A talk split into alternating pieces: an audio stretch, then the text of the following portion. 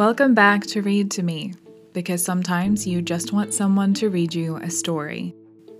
This is Amy, and we are going to start the final chapter of Frankenstein in today's episode.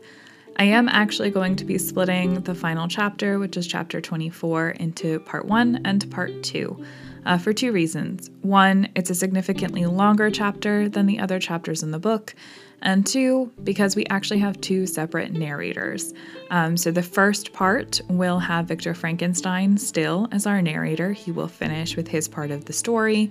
And then we actually pick back up again with Walton, the ship captain, in the second half of the chapter. So that will be part two, and that will be coming next week. So without any further ado, let's hear what Victor Frankenstein has to say.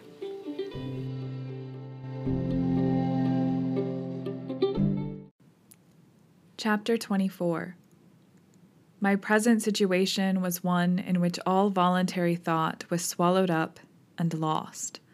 I was hurried away by fury. Revenge alone endowed me with strength and composure. It molded my feelings and allowed me to be calculating and calm at periods when otherwise delirium or death would have been my portion. My first resolution was to quit Geneva forever my country, which when I was happy and beloved was dear to me, now in my adversity became hateful.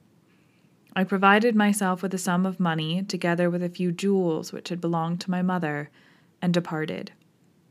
And now my wanderings began, which are to cease but with life. I have traversed a vast portion of the earth, and have endured all the hardships which travelers in deserts and barbarous countries are wont to meet. How I have lived, I hardly know. Many times have I stretched my failing limbs upon the sandy plain and prayed for death. But revenge kept me alive. I dared not die and leave my adversary in being. When I quitted Geneva, my first labor was to gain some clue by which I might trace the steps of my fiendish enemy. But my plan was unsettled, and I wandered many hours round the confines of the town uncertain which path I should pursue. As night approached, I found myself at the entrance of the cemetery where William, Elizabeth, and my father reposed. I entered it and approached the tomb which marked their graves. Everything was silent except the leaves of the trees, which were gently agitated by the wind. The night was nearly dark, and the scene would have been solemn and affecting even to an uninterested observer. The spirits of the departed seemed to flit around and to cast a shadow which was felt but not seen around the head of the mourner.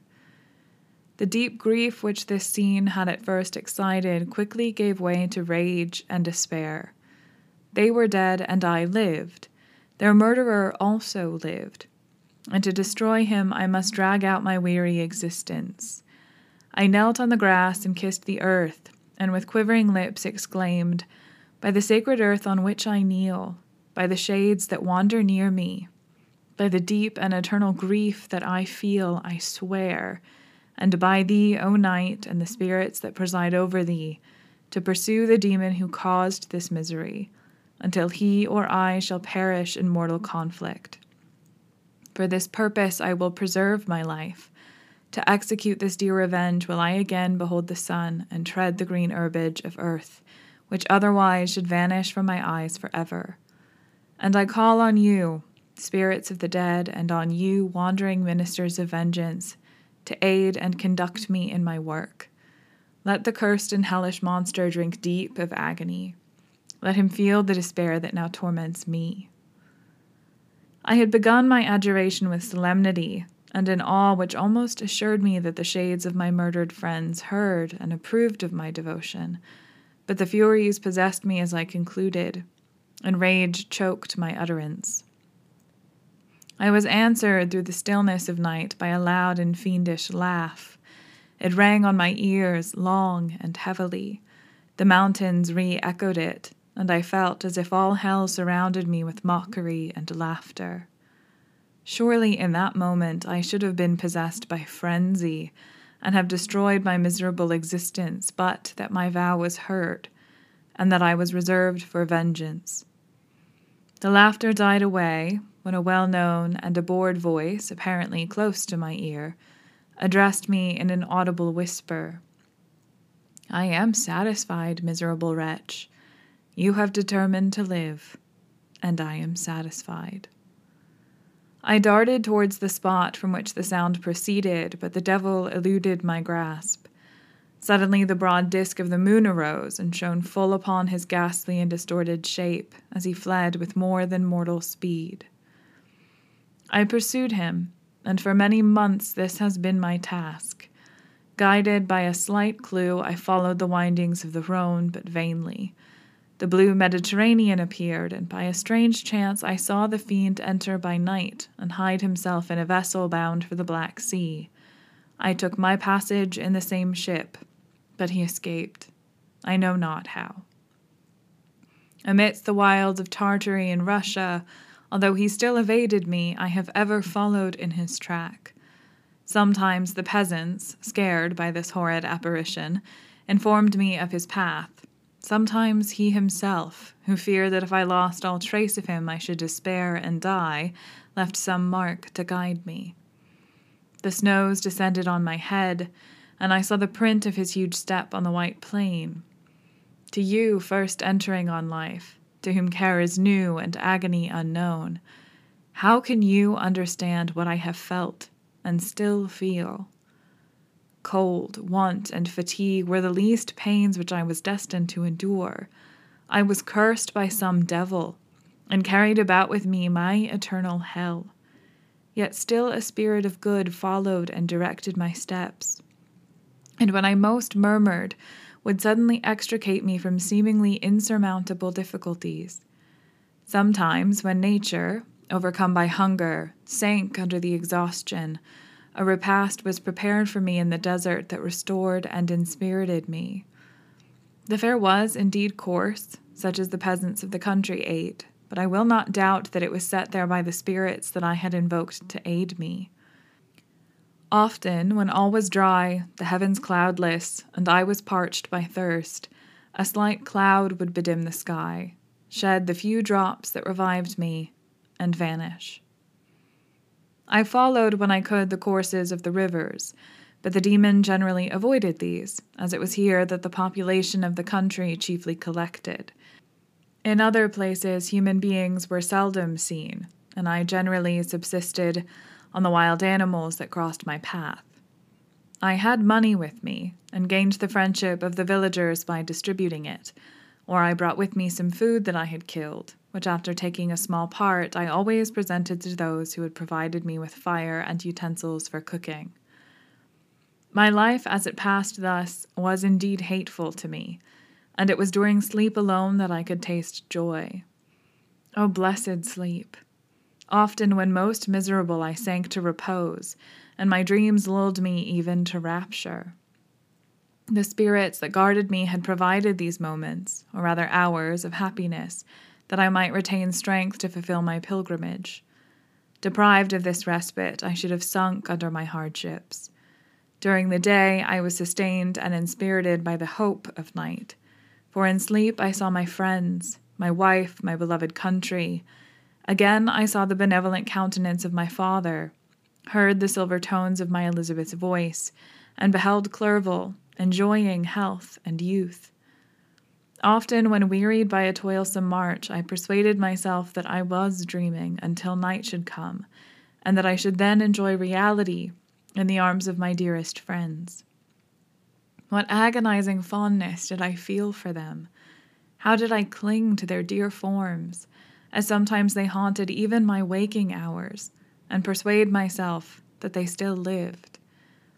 At such moments, vengeance that burned within me died in my heart and I pursued my path towards the destruction of the demon more as a task enjoined by heaven, as the mechanical impulse of some power of which I was unconscious, than as the ardent desire of my soul. What his feelings were whom I pursued, I cannot know. Sometimes, indeed, he left marks in writing on the barks of the trees, or cut in stone, that guided me and instigated my fury. My reign is not yet over. These words were legible in one of those inscriptions. You live, and my power is complete. Follow me. I seek the everlasting ices of the north, where you will feel the misery of cold and frost to which I am impassive. You will find near this place, if you follow not too tardily, a dead hare. Eat and be refreshed. Come on, my enemy, we have yet to wrestle for our lives, but many hard and miserable hours must you endure until that period shall arrive. Scoffing devil, Again do I vow vengeance, again do I devote thee, miserable fiend, to torture and death. Never will I give up my search until he or I perish. And then, with what ecstasy shall I join my Elizabeth and my departed friends, who even now prepare me the reward of my tedious toil and horrible pilgrimage? As I still pursued my journey to the northward, the snows thickened and the cold increased in a degree almost too severe to support. The peasants were shut up in their hovels, and only a few of the most hardy ventured forth to seize the animals whom starvation had forced from their hiding places to seek prey. The rivers were covered with ice, and no fish could be procured, and thus I was cut off from my chief article of maintenance. The triumph of my enemy increased with the difficulty of my labors. One inscription that he left was in these words Prepare, your toils only begin. Wrap yourself in furs and provide food, for we shall soon enter upon a journey where your sufferings will satisfy my everlasting hatred. My courage and perseverance were invigorated by these scoffing words. I resolved not to fail in my purpose, and calling on heaven to support me, I continued with unabated fervor to traverse immense deserts until the ocean appeared at a distance and formed the utmost boundary of the horizon. Oh, how unlike it was to the blue seasons of the south! Covered with ice, it was only to be distinguished from land by its superior wildness and ruggedness. The Greeks wept for joy when they beheld the Mediterranean from the hills of Asia and hailed with rapture the boundary of their toils. I did not weep, but I knelt down and with a full heart thanked my guiding spirit for conducting me in safety to the place where I hoped, notwithstanding my adversary's jibe, to meet and grapple with him.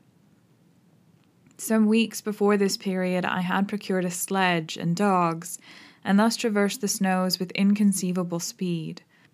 I know not whether the fiend possessed the same advantages, but I found that, as before I had daily lost ground in the pursuit, I now gained on him. So much so that when I first saw the ocean, he was but one day's journey in advance, and I hoped to intercept him before he should reach the beach. With new courage, therefore, I pressed on, and in two days arrived at a wretched hamlet on the seashore I inquired of the habitants concerning the fiend and gained accurate information. A gigantic monster, they said, had arrived the night before, armed with a gun and many pistols, putting to flight the inhabitants of a solitary cottage through fear of his terrific appearance. He had carried off their store of winter food, and placing it in a sledge, to draw which he had seized on a numerous drove of trained dogs, he had harnessed them and that same night, to the joy of the horror struck villagers, had pursued his journey across the sea in a direction that led to no land, and they conjectured that he must speedily be destroyed by the breaking of the ice or frozen by the eternal frost. On hearing this information, I suffered a temporary access of despair. He had escaped me, and I must commence a destructive and almost endless journey across the mountainous ices of the ocean amidst cold that few of the inhabitants could long endure, and which I, the native of a genial and sunny climate, could not hope to survive. Yet, at the idea that the fiend should live and be triumphant, my rage and vengeance returned, and like a mighty tide overwhelmed every other feeling. After a slight repose, during which the spirits of the dead hovered round and instigated me to toil and revenge, I prepared for my journey. I exchanged my land sledge for one fashioned for the inequalities of the frozen ocean, and purchasing a plentiful stock of provisions, I departed from land. I cannot guess how many days have passed since then, but I have endured misery which nothing but the eternal sentiment of a just retribution burning within my heart could have enabled me to support. Immense and rugged mountains of ice often barred up my passage, and I often heard the thunder of the ground sea, which threatened my destruction. But again the frost came and made the paths of the sea secure. By the quantity of provision which I had consumed, I should guess that I had passed three weeks in this journey, and the continual protraction of hope, returning back upon the heart, often wrung bitter drops of despondency and grief from my eyes. Despair had indeed almost secured her prey, and I should soon have sunk beneath this misery. Once, after the poor animals that conveyed me had with incredible toil gained the summit of a sloping ice mountain, and one, sinking under his fatigue, died, I viewed the expanse before me with anguish, when suddenly my eye caught a dark speck upon the dusky plain. I strained my sight to discover what it could be, and uttered a wild cry of ecstasy when I distinguished a sledge and the distorted proportions of a well known form within. Oh, with what a burning gush did hope revisit my heart! Warm tears filled my eyes, which I hastily wiped away, that they might not intercept the view I had of the demon. But still my sight was dimmed by the burning drops, until giving way to the emotions that oppressed me, I wept aloud. But this was not the time for delay. I disencumbered the dogs of their dead companion, gave them a plentiful portion of food, and after an hour's rest, which was absolutely necessary, and yet which was bitterly irksome to me, I continued my route. The sledge was still visible, nor did I again lose sight of it, except at the moments when for a short time some ice rock concealed it with its intervening crags. I indeed perceptibly gained on it, and when, after nearly two days' journey, I beheld my enemy at no more than a mile distant, my heart bounded within me. But now, when I appeared almost within grasp of my foe, my hopes were suddenly extinguished, and I lost all trace of him more utterly than I had ever done before. A ground sea was heard. The thunder of its progress, as the waters roiled and swelled beneath me, became every moment more ominous and terrific. I pressed on, but in vain. The wind arose, the sea roared, and as with the mighty shock of an earthquake, it split and cracked with a tremendous and overwhelming sound. The work was soon finished. In a few minutes, a tumultuous sea rolled between me and my enemy, and I was left drifting on a scattered piece of ice that was continually lessening and thus preparing for me a hideous death. In this manner, many appalling hours passed. Several of my dogs died, and I myself was about to sink under the accumulation of distress when I saw your vessel riding at anchor and holding forth to me hopes of succor and life. I had no conception that vessels ever came so far north, and was astounded at the sight. I quickly destroyed part of my sledge to construct oars, and by these means was enabled, with infinite fatigue, to move my ice raft in the direction of your ship. I had determined, if you were going southwards, still to trust myself to the mercy of the seas rather than abandon my purpose. I hoped to induce you to grant me a boat with which I could pursue my enemy, but your direction was northwards. You took me on board when my vigor was exhausted, and I should have soon sunk under my multiplied hardships into a death which I still dread, for my task is unfulfilled. Oh, when will my guiding spirit, in conducting me to the demon, allow me the rest I so desire? Or must I die and yet he live? If I do, swear to me, Walton, that he shall not escape, that you will seek him and satisfy my vengeance in his death. And do I dare to ask of you to undertake my pilgrimage, to endure the hardships that I have undergone? No, I am not so selfish. Yet when I am dead, if he should appear, if the ministers of vengeance should conduct him to you, swear that he shall not live Swear that he shall not triumph over my accumulated woes and survive to add to the list of his dark crimes. He is eloquent and persuasive, and once his words had even power over my heart. But trust him not. His soul is as hellish as his form, full of treachery and fiend like malice. Hear him not.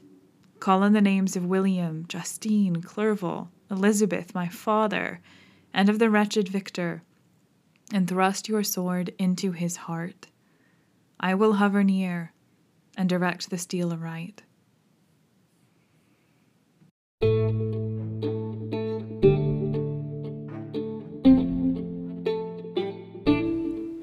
Thanks for listening to this episode of Read to Me. You can support the podcast by subscribing on whatever platform you're using to listen right now.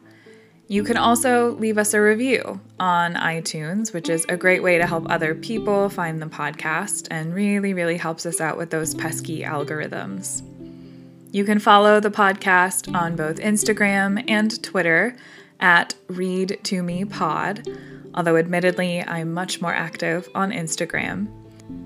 I post new episodes every Tuesday and Friday, and occasionally I'll post bonus episodes on Sundays as well. Thanks again for listening, and until next time, happy reading.